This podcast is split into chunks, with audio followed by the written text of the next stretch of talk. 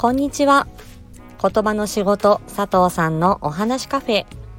本日もお耳に書かれて嬉しいです。この配信では言葉声コミュニケーション伝え方など日常で使えるヒントをお話ししていきます。ツイッターでも発信していますのでぜひプロフィール欄をご覧ください。今回は声で表情は作れる？というテーマです、えー、なかなか表情が見えづらい世の中ですよね。マスク生活まだまだ続きそうです。私も接客業やサービス業の端くれとしてまあ仕事がちょっとしづらいなーって思うこともたびたびあります。マスクの中でいくら笑顔を作っても声の調子があまり良くないとそれがなかなか相手に伝わらないんじゃないのかなっていうふうに不安になったり逆に、え相手もマスクをしているので反応が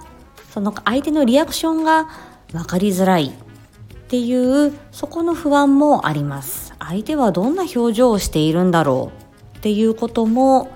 なかなか感じ取るのが難しい世の中ですよね。で私は訪問リハビリって言って在宅介護在宅生活をされている方のご自宅に訪問をして、まあ、言葉や飲み込みのリハビリをするっていうことをしてるんですけれども、まあ、こうお伺いする車の中で、まあ、もちろん一人でですけれども挨拶の第一声が、えちょっとでも明るくなるようにっていうことで朝その利用者さんのご自宅に向かう車の中で一人口角をちょっとこう上げて「おはようございます」っていう挨拶の練習を、まあ、不気味ですけれどもやったりしています。で朝って自分が思うよりも声がちょっと低めなんですよね。あのライブ配信やってる時の、うん、仕事行く前の自分の声なんかを聞いてもうん思ったよりもワントーン低めな感じがするのでなるべくこう朝一番の訪問の時仕事始めの時っていうのは、えー、自分が思うよりもワントーンちょっと声を高くして「おはようございますお邪魔します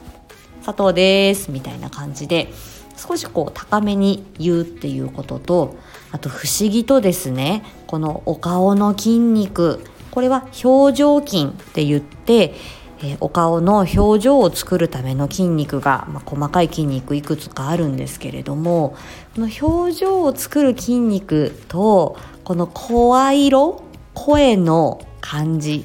っていうのが、うん、連動しているのかなって感じます試しにねこう無表情でもう顔の表情なくだらーんとして、えー、無表情で、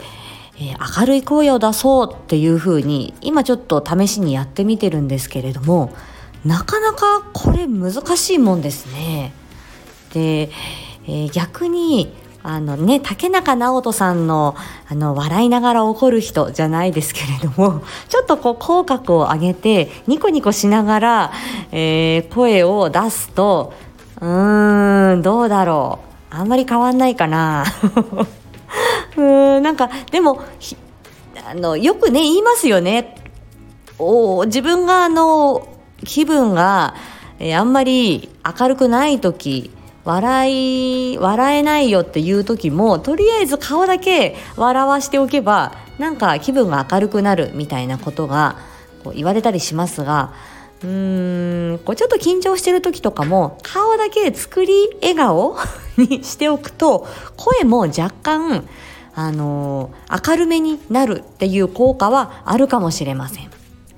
以前あの顎の関節を動かしてお話しすると声が届きやすくなりますよっていうことをお伝えしたと思うんですが、えー、顎には上顎と下顎がありますよね。でこの顎の関節っていうのは、まあ、下顎を動かすっていう部分なんですけど口角を上げるっていうことは、えーと、上の唇と頬骨のあたりをクッとこう上げるのでそうすると上顎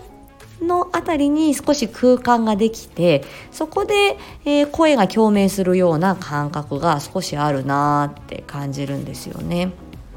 うん、で何が言いたいかというと、えー、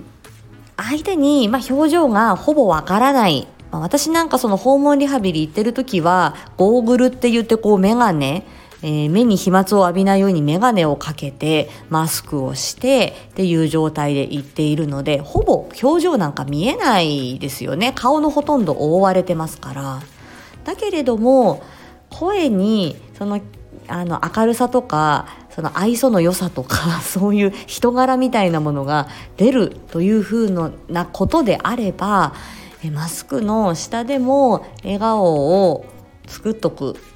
っていうのは相手にあの自分の気持ちが伝わりやすくなるのかなっていうふうに信じたいですし逆にあの私がその接客を受ける時にはあのそれってね、まあ、マスクの下で愛想がいい人と愛想が悪い人っていうのなんかやっぱり表情見なくてもなんか感じ取りますよね。やっぱりあれって声とか言葉の効果なんだなっていうふうに思うのでマスクの下でも、えー、表情を意識するっていうことで声にもあのまあそれがプラスに働いたりマイナスに働いたりっていうことですけれども影響が出るなって思うので気をつけようっていうふうに思います。えー、皆さんよろしければいいねやフォローコメントもよろしくお願いいたします。え今日はこの辺りにさせていただきます。また次回お会いしましょう。ありがとうございました。